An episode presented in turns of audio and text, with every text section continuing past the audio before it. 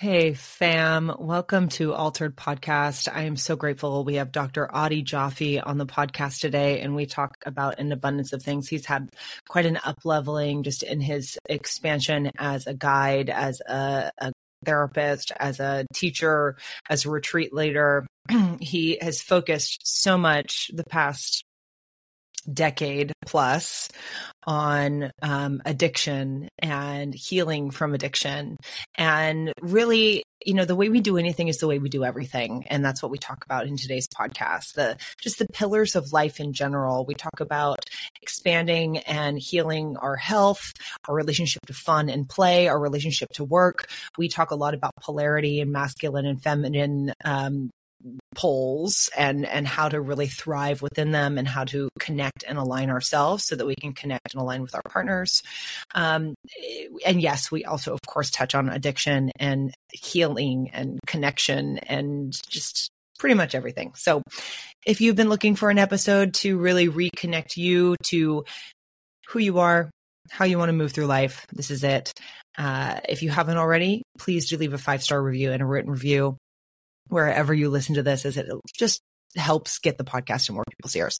If you like it, share it. Can't wait for you to dive in. Now let's get Altared with Dr. Adi Jaffe. Dr. Adi Jaffe, thank you so much for being here. Yeah, thank you so much for having me, Alexa. Mm, such a gift. Um, so this is called Altared Podcast. I switched it up, and uh, I often find that these moments of shift, these moments of alteration happen when something happens, when it's either a moment that brings us to our knees or it's a moment that um, wakes us up. And so this is a podcast about transformation from the inside out and the outside in. And I can't really think of a better guest to talk mm. about making shifts than you. So thank you. Thank you. I'm honored. Mm-hmm. Glad we mm-hmm. finally got to do this. Yeah, it's been it's been a journey trying to make this thing happen. yeah, more um, people. So I I was just I was just telling you I, I was stalking your Instagram, and it's been really cool to see and to witness um, your transformation as a mm. as a teacher and a guide and a healer and whatever um, descriptive word you want to put in front of that. Um, I'd, I'd love to hear a little bit about like what's really lighting you up right now as far as transformation for people and like what's what's on top, what's most present. Yeah, I love it. Um, you know, I have to be honest, my shifts in where I put my attention in terms of the work I do with people probably follows some of the shifts in my own life and, and the things that I'm seeing that are delivering value for me and then really trying to you know show that and, and guide people towards some of those things. And um, you know i've been in this work personally for myself for 20 some years. And so you're always learning right? You're always expanding. You're always figuring out new things you didn't even know existed before. Mm. and so there are probably a few things that i'm really really excited about. And some of those i do with sophie and with um, with some of the relationship work that we do and some of them I, I do on my own. But um, I've gotten really deep into polarity work. Uh, that's been that's been a pretty big component. Uh, I've gotten more and more involved in psychedelic therapy. I've been doing that over the last six or seven years, but really dove deep about two three years ago into that work. Um, and then one of the other pieces that has transformed my life is, you know, the power of relatively small habitual change mm. to create massive transformation. It's always like, have you ever seen that video of um the little like a, a, little tiny domino and then the dominoes get bigger and bigger mm-hmm. until eventually there's you know there's a domino that's like twice the size of a human being and it, it mm-hmm. gets dropped by the initial small change that's how i kind of try to discuss this with my clients right we always think that we have to make massive changes and sometimes that's true mm-hmm. but oftentimes even small changes delivered over time have this compounding effect mm. and that's another piece that i'm i'm really big on with my clients now Mm, that's huge. Yeah, I don't remember who said it, but it's something to the effect of like a meaningful life is cultivated by meaningful days. Mm. And yeah. yeah, like we we want these big crescendos, like these big landing pieces. Like, oh, I made it to this. I did this. I got this relationship. I did this. But it's like we get there through these small incremental moments, which is so good. Yeah, there's a quote from Gandhi that I like using that is um your beliefs become your thoughts, your thoughts become your words, your words become your actions, your actions become your habits, your habits become your values, and your values become your destiny. Mm. And I think too many of us try to focus on the destiny and we don't think about the beginning of that quote. And so we want to be different. We want to have a different life, but we don't get back to the basics, which is okay, well, what behaviors am I engaging in daily mm. that are not serving that that destiny that I want to be part of, right? And we have to start there because destiny or goals, they all look different when you're far from them. But when you mm. get to any goal in your life, you've found out that inside you oftentimes feel very very similar to the way you felt before right it's like there is no there is no endpoint to any of this so you, you kind of have to just fall in love with the constant iterative journey of discovering and rediscovering yourself mm. or at hmm. least that's been my experience yeah i love that. Um you talk about these three pillars of life work fun and health mm. and like negotiating a truce with them. Like how do we as individuals like find where our focus needs to be? Like do we break them up per day? Like how do we kind of integrate that into our life? Yeah great question. Um you're referring to uh something that ended up coming up in one of my groups. So sometimes I'll share. I run a few groups every week and sessions online, and I'll I'll record some of that content and then share it online uh, on Instagram or something along those lines. And you know, it's interesting. I found out that oftentimes people have an incredible bias or um, uh, imbalance in their life, and you know, feeling connected to others, feeling like what you do matters, feeling joy, right? Those are some big pillars of what makes your day feel fulfilling. And so many of the people that I work with who are really, really struggling, you talked about some of these things that bring us to our knees, sometimes either literally forget all of those or they end up putting so much focus on one area at the um you know and detract from others and so what i what i try to keep people thinking about all the time is you're never really going to be in balance right it's mm. more of an act of balancing mm. but I like for people to think about there are a few different ways that I kind of describe describe those vectors, and, and that is one of them. But you have to have a way of constantly measuring what's working and what's not working. And mm. we we love putting more and more work and more and more emphasis on the things we're already good at. It's like there's there's this willful this willful commitment you have to make to putting effort into the areas that need it, tend to the parts of your life that need tending to. And sometimes that might mean you're an incredibly successful entrepreneur, but your relationships and your sense of joy or purpose or connection in life are really, really suffering because you're putting everything into work. Right. Well, we live in a world that might reward that for decades. Mm-hmm. But you may end up getting to that endpoint and find yourself surrounded by a lot of success, but a lot of sadness, a lot of disconnection, right? I work with a lot of people who are either on the verge of divorce or have lost a marriage and an entire family because they they misjudge how important any specific section is. So good. I, I just am thinking like relationally, you know, I gave a talk a couple years ago about the importance of connection and like really that's in essence why we're here and like again tying back into some earlier work of yours like and I, would love your opinion on this. Like in many ways, in my experience, I find that the op- opposite of addiction isn't sobriety. The opposite of addiction is connection. And I love that you're moving into like polarity work because it's the same. It's like the same essence, right? Like we're just trying to connect. Where where does that connection start, and how do we start to connect to ourselves?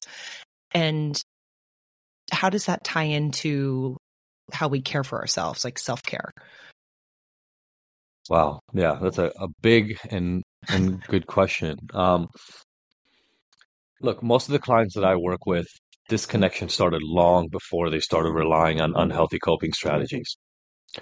Right. And so when you're a child, you learn. I call it, you know, you're, you're kind of like that sponge, right? And you learn how to connect to others. And some of us were blessed with, let's say, at least families that loved us and appreciated us and made us feel safe. Many people were not. And so some of those people learn to be overly dependent, right? Enmeshed with others in order to just feel safe.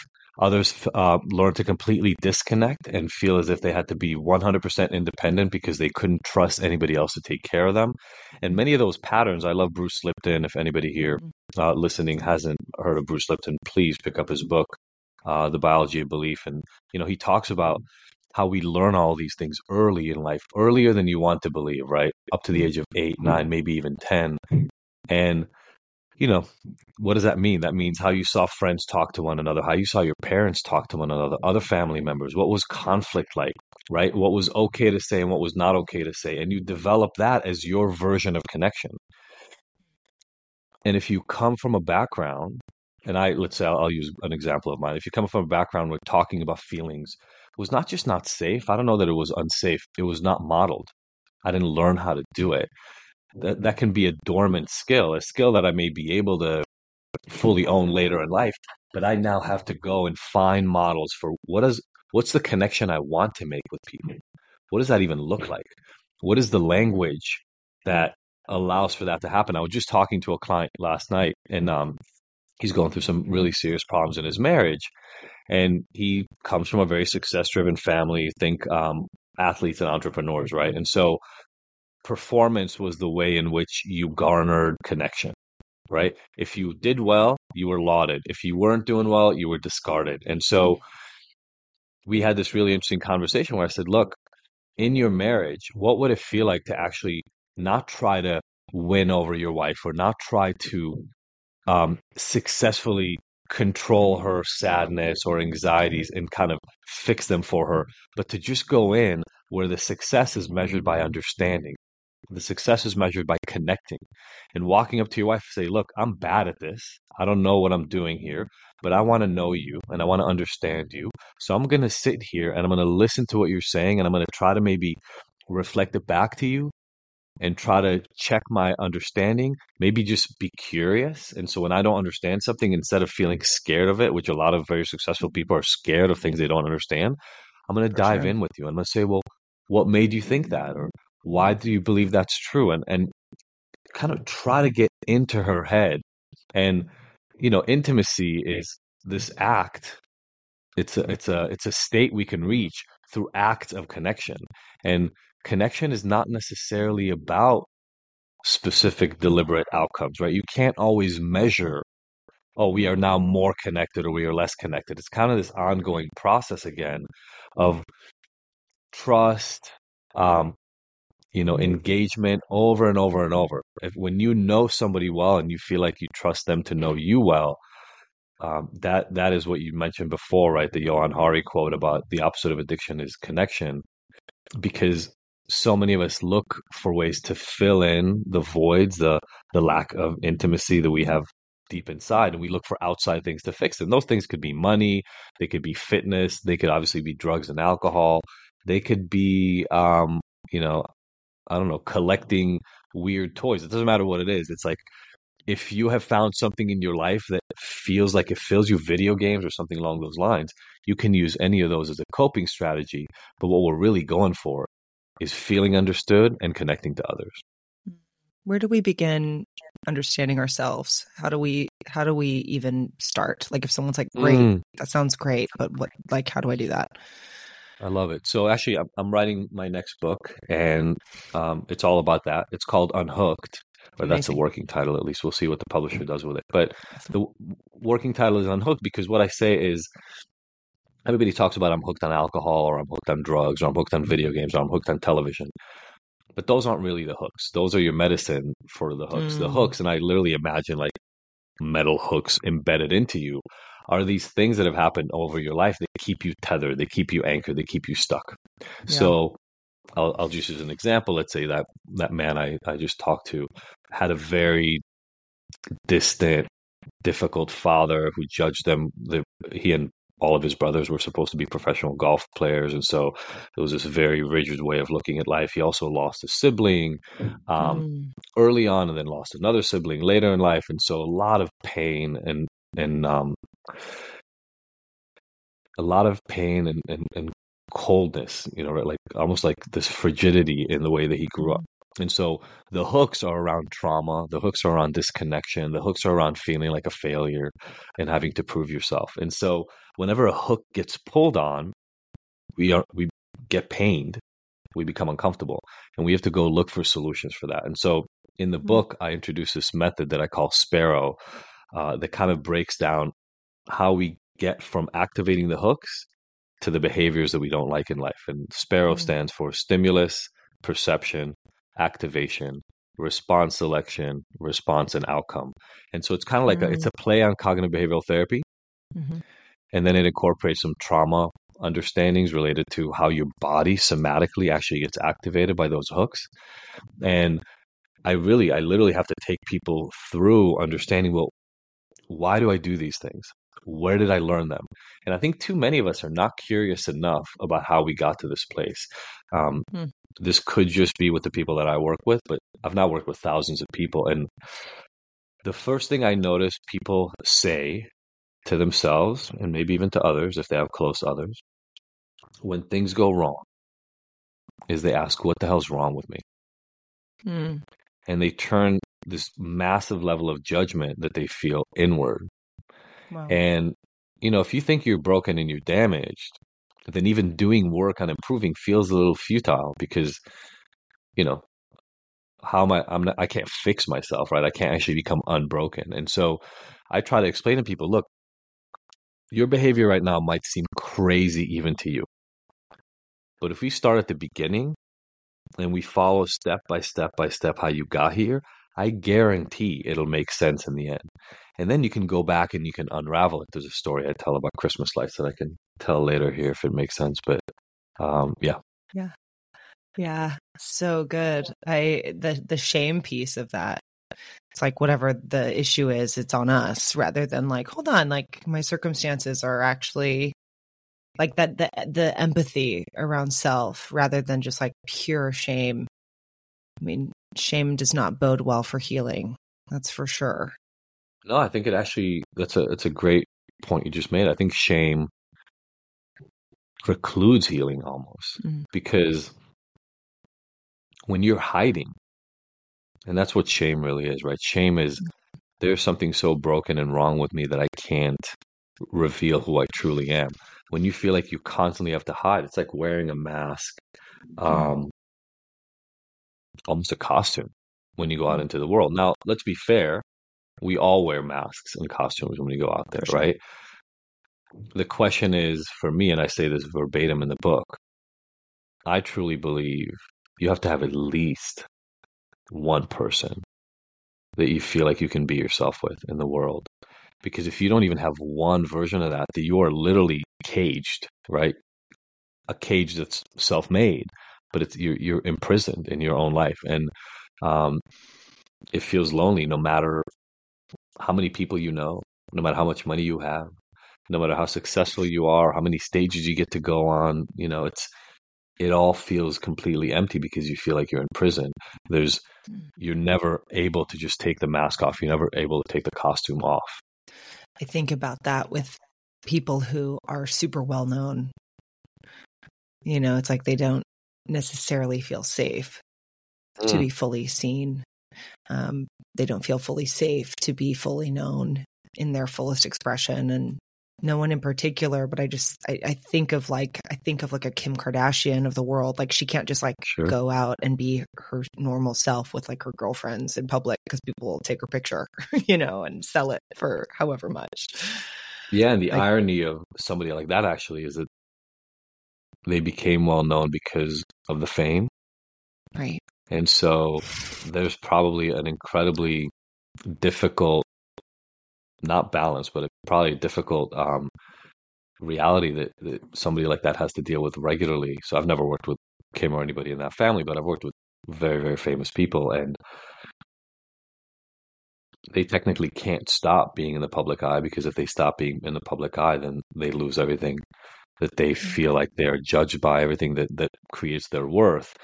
And yet there's this constant anxiety or actual almost like hatred for the level of exposure that they have to have. And so, you know, imagine living in that place where what has brought you everything you wanted has become the antithesis of the way you want to live. It's it is actual prison. I saw uh, a story.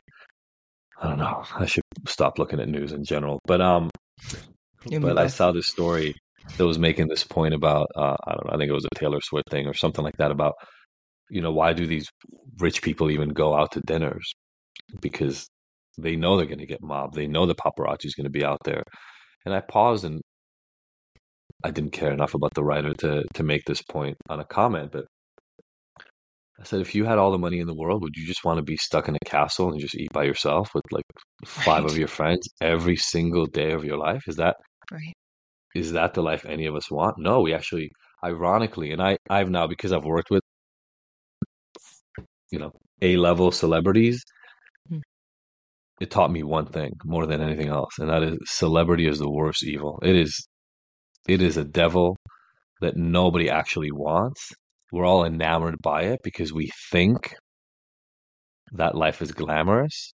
And yes, you get to wear beautiful things and you get to do whatever you want in terms of freedoms of access, but but you end up locked up and you mm-hmm. end up unable to untether yourself because you know once you become famous there's there really only two options. You either keep doing all the work to stay famous hmm or you stop doing all the work and then you become a has-been and every story that you ever hear about yourself is about how you couldn't cut it it's it's the ultimate catch 22 um you know celebrity it, it sucks it's it's Yeah, horrible whoever whoever's listening to this right now and dreaming of becoming famous please stop Yeah, please, please cut it out. Um, yeah, you think like the word that came to mind was freedom. Like you think it's going to lead to like freedom, but it's actually like the most constrictive thing. Yeah yeah yeah it's you know again it's i think the world is made this is just a a thought i'm having right now so i'm going to work this out as i say it out loud but the work is full of continuums right there's always these continuums and yes poverty and abject um, lack where you can't do the things you need to do to survive or that those things are incredibly difficult is terrible. And then on the other side, though, um, I think you can end up in a place where you are now tethered to what the money means. And there's been a lot of research on this. I'm not making this part up. There's a lot of research showing that beyond a certain level of money, uh, and Yeah. that, that depends on where you live and the time frame and the size of your family, all that kind of stuff. But you know, generally the research literature says let's say like seventy five thousand to hundred thousand dollars, and let's let's imagine that's per adult, right? So if you've got two adults and some kids in the house, like maybe that makes it to about two hundred thousand dollars a year, two hundred fifty thousand for a family of let's say five. And so once you make it past that level, you don't actually become happier. Right. Uh, the money doesn't provide any additional happiness. And again, that probably again that's different if you live in New York than if you live in Columbus, Ohio, or if you live in uh, North Dakota. But um, but I think that's something important for all all of us to think about, right? Because we got into this through the conversation about connection Mm. and being wealthy and alone does not feel better than being middle class and surrounded by people you love, right? That is that is absolutely false. Yeah. Yeah. So good. And it's also like what we like lay at, at the altar of our life, right? Like I'm pedestalizing this fame or I'm pedestalizing this thing that I have yet to achieve.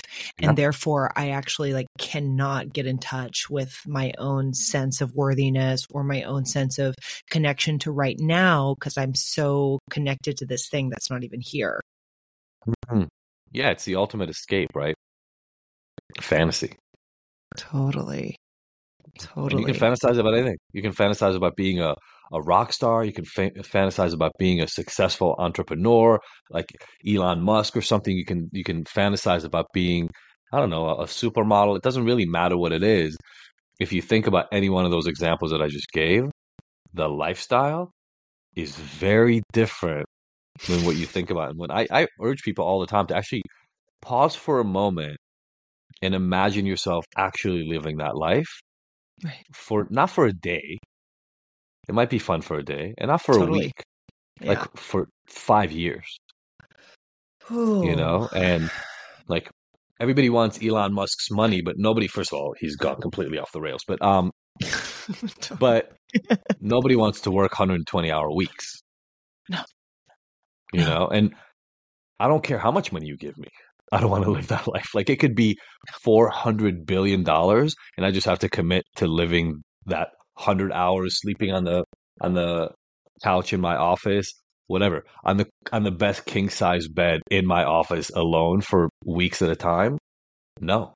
Not willing to do it. no, it's a hard no. It's a hard no. Yes. Um, okay, I'm gonna take like a sharp left, and it's all congruent anyway, because I love that you're doing so much polarity work, and that's such a, uh, like, there's a it's a buzzword right now, you know, like polarity and like masculine, feminine, whatever. Um, but I just would love to know like what you see in couples that you're working with, what you see as far as like where the polarity gets kind of fucked up. Yeah. and how can we how can we start to align ourselves with the polarity that we're in, whatever our, you know, relationship Yeah, whatever is, actually resonates or what works for us.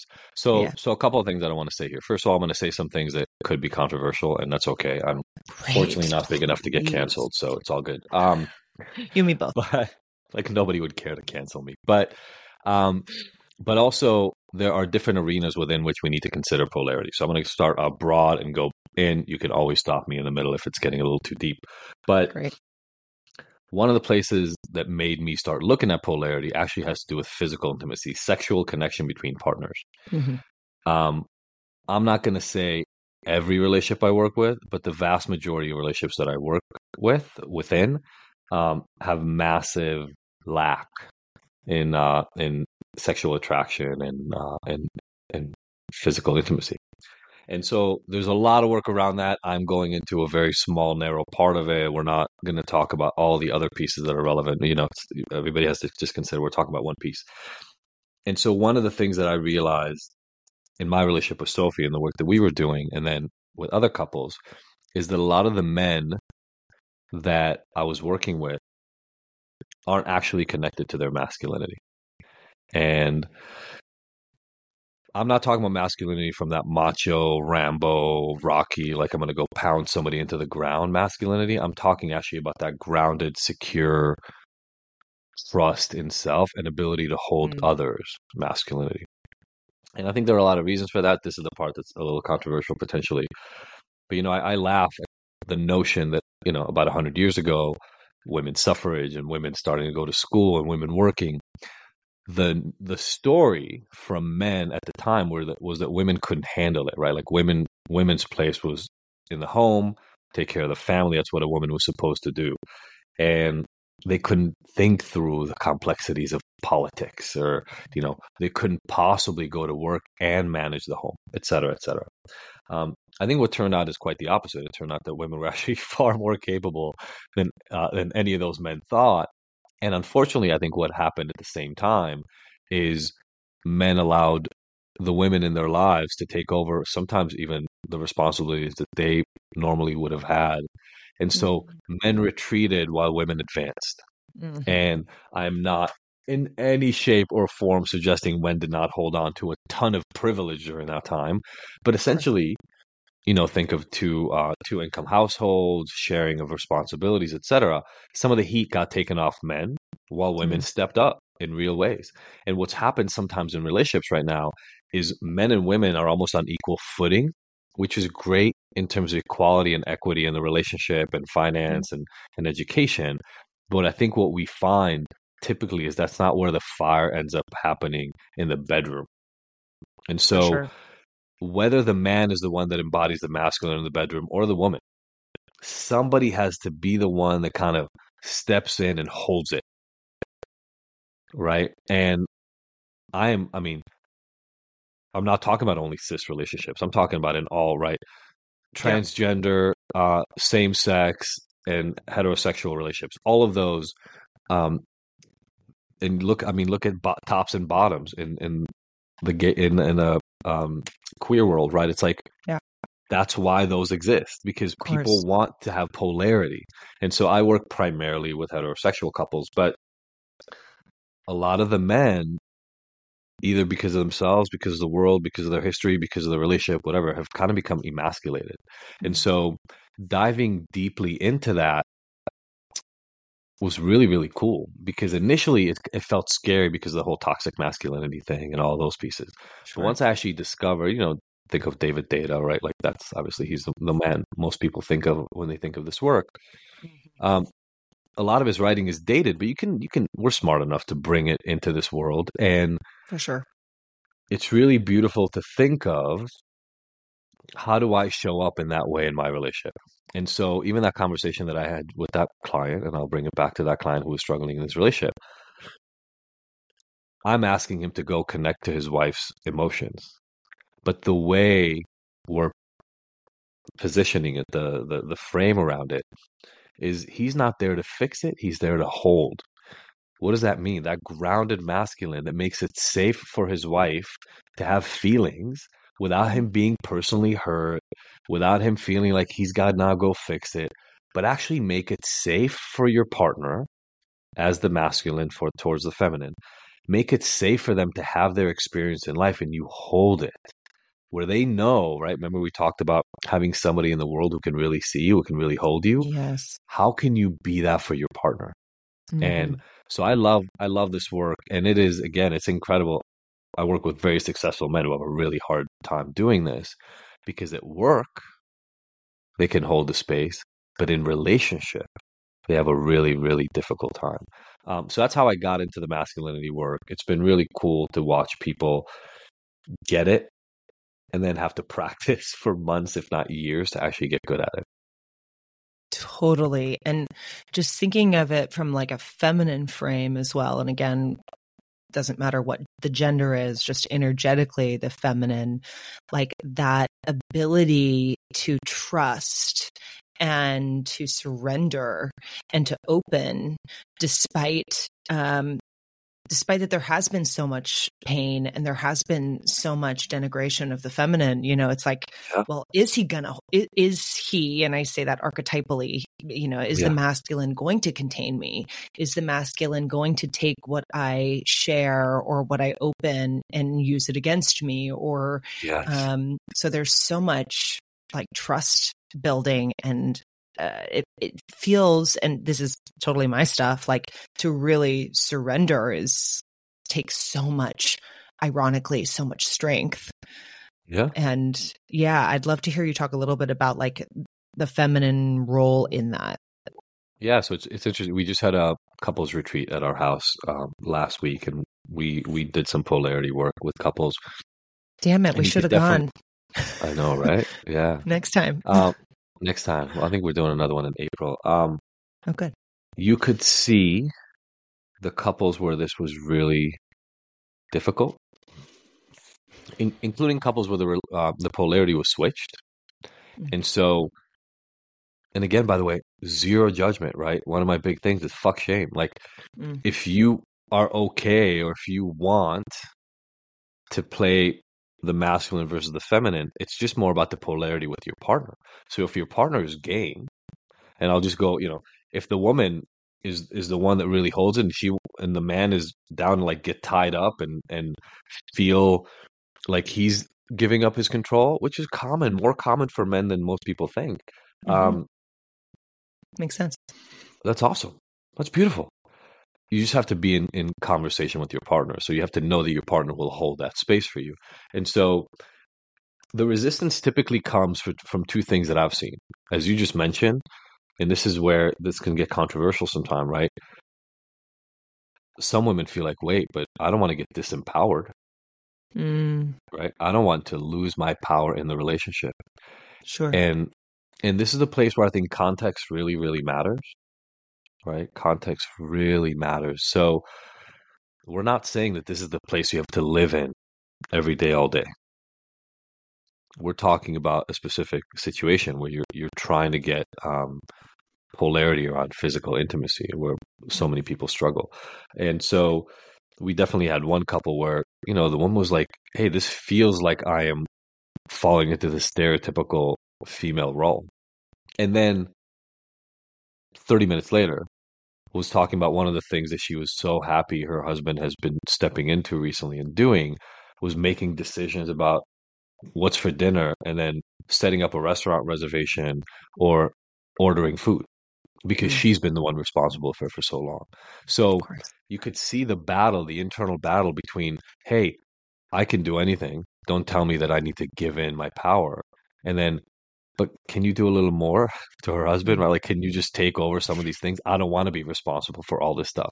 So there is a battle. Look, I'm married to a woman who's very positive and very um, loving and very connected, but also can work hard. Mm-hmm. And so it's hard for her sometimes to to let that part of her go. But when we hit that moment, it is like a magnet, right? You can just feel it like all of a sudden both parties go, Oh, oh, this is that space. And I urge people to think back to maybe when they started dating the person they're with right now? Right? What role were you taking back then? What were what was the juiciness that brought the relationship together in the first place? And sure, some of these couples we work with have been together 20, 30 years. Things change over 20, 30 years, but how do we remember we talked before about the connection, the, the health, the joy, the things that people want to be able to, to do in their life. Maybe you've taken your eye off the relationship. And this is one of the places where you really need to reinvest your efforts. We're so wired toward safety, you know, and we have all these defenses that we create to try to feel safe, whether it's through partnership, whether whether that defense is through an addiction, whether that, you know, it's like all these things that keep us safe. And I think of that in like the polarity dance. And it's like for me personally, like being um and my my boyfriend is he softens me so much but i you know i'm like such a like meritocracy like yeah. internalized you know patriarchy like go perform like that's very like alive in me and my work has been yeah. like to untie those internal knots um, mm. but you know it's like those were instilled for for safety and so again coming back to that like fuck shame thing like seeing it through that lens of like I, am not bad or I'm not like uh, like a control freak. It's like this was my way of trying to stay safe too. Hundred percent. Yeah, and that's I think I think a... that's it's good to remind people of just because we adopted certain coping strategies early on in life doesn't mean that those are the ones we want to hold on to right now. Right. and by the way, we haven't talked about this at all, but one of the things I also urge a lot of men to do is to get in touch with their feminine. Mm. So a lot of men lack all creative endeavors. Like so mm. many men that I work with have no real space for full freedom creativity in their life. During mm-hmm. COVID, I mm. got back into music and um, it was a saving grace for me. I built like a tiny little recording studio in our garage and I can just go mess around and cool. And you know, we talk about the feminine as being the part that's more in flow and kind of just you know like water right and so it's mm-hmm. ephemeral and it takes on different shapes at different moments based on the environment and i can go play music and Sophie will come down and go, "Hey, are you going to come up for dinner?" And I go, "Yeah, I'll, I'll come up. I've just been doing this for a little bit." She goes, "You've been here for three and a half hours," and yeah, there's a presence that nobody has to tell me about when I'm doing that, or if I'm playing the guitar or something like that. Um, and I I consider that part of me getting in touch with the more feminine, um, mm. creative, juicy kind of parts to myself that I don't let myself get in touch with when I'm working, right? They're almost blocked. And so mm. I'm not for a second suggesting that people need to choose a pole and then stay there forever. I'm just totally. saying become aware of the pole that you are holding onto at any given moment and make sure that it serves what you're trying to get, right? Imagine two of those masculine energies trying to kind of attack each other in the bedroom. It's like two people trying to lead a dance. Right it's just going to get messy, right? Or imagine two people sitting in, in a fun, corner. Fun way messy. no, not a fun, not a fun way messy. But and and also imagine two people kind of just like open, waiting for the other person to hold them and make a move. Right. And then you could just wait there for a while and just kind of get upset because nobody's stepping in to actually hold the space. So, Yeah. um, yeah, it's you asked this before, and I think it comes back to this. How do people start understanding themselves? And I think what I found in my own life is expose yourself to more and more concepts and then do a little bit of inner searching. Just be Mm. curious. Does this speak to me? You know, does this feel like something that relates to my experience in life? And if it does, then go in a little bit more deeply on it. Mm. So good. Yeah. We're- We we all want the quick fix of like, oh, I'll just do this one, two, three thing. And it's Oh, such an evolutionary. Yeah. Sure. I mean, that's why we love drugs and alcohol. Right. Oh my God. Yeah. It makes you feel good real fast. And, and they, it kind of delivers the same almost every time you do it, right? So Mm. you can count on it. You talked about trust and safety. Like, at least I Mhm. know if I get drunk, yeah, maybe I black out, but at least I know the feeling I'm going to have on the way to blacking out. And then for many of the people that I, I work with, also, you know, forgetting eight hours of their life is not necessarily a bad thing. Right. They're like, thank God. I didn't want to remember that shit. That was terrible. Like, yeah, I get to wait, I get to not be here for eight hours. Please, you give me more of that. Mm. Okay. Now, again, we got to we got to touch a little bit on addiction because that's so. I mean, I, I firmly believe that like everyone is like a little addicted to something. That's you know like whether it's a thought, whether it's our phone. Oh my god, my digital appendage. I'm fully addicted to my phone. Where? How do we know? And I don't know if this is like from a clinical standpoint or just like your rule of thumb. Like, how do we know when we're actually addicted to something? Yeah, great question. Um, I always connect it to consequences. So just because you do something a lot doesn't mean you're addicted to it. But if it's causing pain or it's blocking you from doing things you want to do, it's making you not show up to meetings, it's making you cancel relationships, it's making you, um, you know, not go to birthdays or not turn in your papers at school, right? If there are consequences or hurting your relationship, which happens so many times for people I work with, that's that's when you've got to start looking at it. Mm. And if anyone's listening and they're like, oh, that might be me, where do they start? Yeah, there are a lot of places to start. Uh, I'm still really big on the concept of starting with inquiry. Mm. Um, don't run away from that thought. All right, running away from the thought is what gets us into trouble. Um, it's the same, by the way, in every area of life. So not just around your addiction at all, right? If you have conflict with your spouse, if you don't ever confront it, it will never get better. It's not just going to get better by itself. And so if you think you may have a drinking problem, or you think you smoke too much weed, or you think you take too many pills, look into it, right? Mm. Say to yourself, okay, well, let's see, how has this developed? What have I given up because of this? There are, you know, obviously the, the traditional thing that most people know is kind of AA. Uh, and there's a real reason why people escape that as much as for as long as they can. And the reason is to participate in a lot of those self help settings, you have to take on a label. You have to say, I'm an alcoholic or I'm an addict. I don't think that's actually necessary for the work, but you have to be, you have to be willing to look in deeply. So, like at Ignited, for instance, you don't have to commit to abstinence. You don't have to commit to coming for a year. You don't have to commit to anything like that. You have to just show up and do some work. But the work is, um, it's rewarding and it's challenging all at once. You know, it is very confrontational to look at the pieces of yourself that you've been trying to ignore for years. Mm. But, but when you get comfortable looking at that, sky's the limit. I mean, there's nothing you can't do. Um, I tell people, and this is not my saying, but I don't remember where I ended up picking it up. Uh, you know, the true art of self development is getting comfortable being uncomfortable. hmm hmm And Oh, yeah. when you can start cherishing that and go, oh, I'm uncomfortable right now. Let me not escape it. Let me understand why. That's how you keep resolving things. So I have a book Hmm. called The Abstinence Myth. My next book's not out yet. Um, there's a lot of kind of what people call quit lit or, um, you know, sober curious kind of literature at this point. Mhm. Uh, Annie Grace and Ruby Warrington and Holly Whitaker are some of the names that come to mind uh, right off the top. And just inquire, Mm. read, listen to podcasts, start paying attention to it. The payoff is massive. when you can start addressing those issues. And you don't have to reach quote unquote addiction level. Who cares what the label on it is? If it's bothering you, like if you're drinking two glasses of wine every night and you wake up with a headache and you'd like to stop that, that's a good enough reason to do something about it, right? You don't have to wait for things to get really bad at all. You don't have to be like blackout city, as we call it. Yeah. Yeah, no reason. Totally. Totally. I was just talking in my um in my class at Antioch. Um this is my society and the individual class, which I love so much. We were talking about learning the distinction between discomfort and unsafety.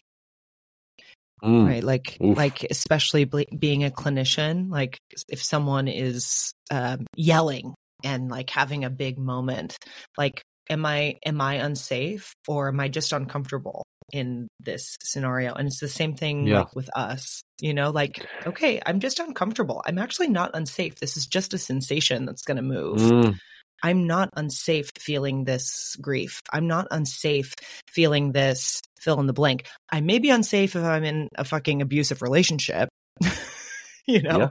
And it's yeah, like, so yeah, you, you get just out. talked about so if we go to that sparrow thing, you know, something happens, the stimulus, and then we have Mhm. a perception of it. And what you're talking about is that perception box, right? So two people can be in the exact same experience and have a completely different notion of what's happening.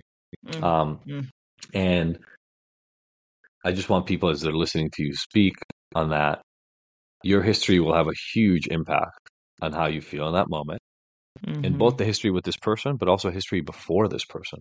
When Sophie and I first started dating, sometimes if I would get big with my hands, like if I went like this, Sophie would flinch because she was in a abusive relationship before me, and I literally couldn't compute because I've never hit a partner ever in my life, right? I think I, I punched a wall once, but like Mhm. I've never, I wouldn't even think of doing it. And so I couldn't, it, it didn't connect that my action would create that in her. But that's because we come from such different experiences, right? And so I think what's also important, and I think this is the point that is important, you need to figure out if you're actually safe or unsafe.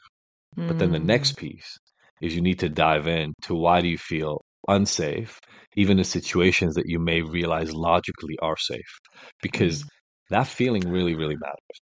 We don't respond to reality ever, just so we're very clear. None of us ever respond to reality. And whether you want to fully call it the matrix or whatever the hell you want to call it, Yeah. you respond to your interpretation of reality. Right. And so, you know, when I would do this and Sophie would flinch, even though I was like raising my hand to move my hat or something, yeah. um, it's still important for us to understand why she feels that way. Yeah. And to help resolve those feelings. So over time, she learned, obviously, but then also no, don't run away from it. Don't ignore it that your significant other is flinching or that they have this trauma. Help them feel safer, right? So how do you shift their perception? You shift it actively, not passively. well, fuck. That's a big deal. Yeah, and it's a lot. I mean, it's it's sad. I mean, it's more than sad, but it's um, it's really really upsetting how many, as you mentioned before, how many women have had very unsafe interactions with, I'll say, men in particular. Um, a lot of women that I know with older men earlier on in life, and so it Sure. it creates this real um, yeah, this this real perception of ongoing lack of safety. For sure. We all just want to be safe. Oh my God. Yeah. Um, well, you, I mean, again, you're one of those people I could talk to for days. Um, I, I just want to give people an opportunity to connect with you and to know about upcoming retreats, books. Where can we find you? Where can we work with you? Give us the tea. Yeah, absolutely. So Ignited, which is spelled like I G N T D, like on my hat, um, is ignited.com. Uh, you can you can find everything we're doing there, especially the retreats and things of that nature under events. Uh, there's also a blog and we have a podcast. Uh, we're going to retool the podcast. We're actually ending. It's a season, but it's been a six year long season. So we're ending season one, and we're gonna we're gonna start having kind of like three to four month mini uh, seasons. And um, and then I also have a website called adijaffe.com, which is more about my speaking and things of that nature. Uh, the Abstinence Myth is my first book. Um, it's available on Amazon, on Audible, Kindle, all the places that you can all the all the manners in which you can listen. That's all owned by Amazon, so it's not all the places. But uh, Jeff Bezos. Um, but that's that's one place uh, in terms of reading the material. But a lot of the stuff, a lot of people talk to me. So first of all, I have it for two thirty five on my website, the digital copy, and I think the Kindle is like two ninety nine. So we try to make it almost as cheap as you can make it on purpose. Right. And right. but we also have all the free resources. So you know, I'm on Instagram and we have blogs. I used to write for Psychology Today, so there's still like 200 articles in Psychology Today for me, all that kind of stuff. You're a gem. Thank you for your time and your presence and just your wisdom. It's so good. Thank you so much for having me. I'm uh, excited to get reconnected. Me too. Guys, thank you so much for being here, taking the time out of your day to connect, to get Altared. What a gift. If you liked this episode, please do share it, share it with someone who could benefit from it, share it on social media. We need to have these conversations. We need to have free content that we can integrate into our lives. So share it. It would mean so much to me and it will probably mean something to whoever you share it with. Uh, Again, if you haven't already, please do leave us a five star review and a written review wherever you listen to this podcast. It will help us so much. And you're the best. Thanks so much.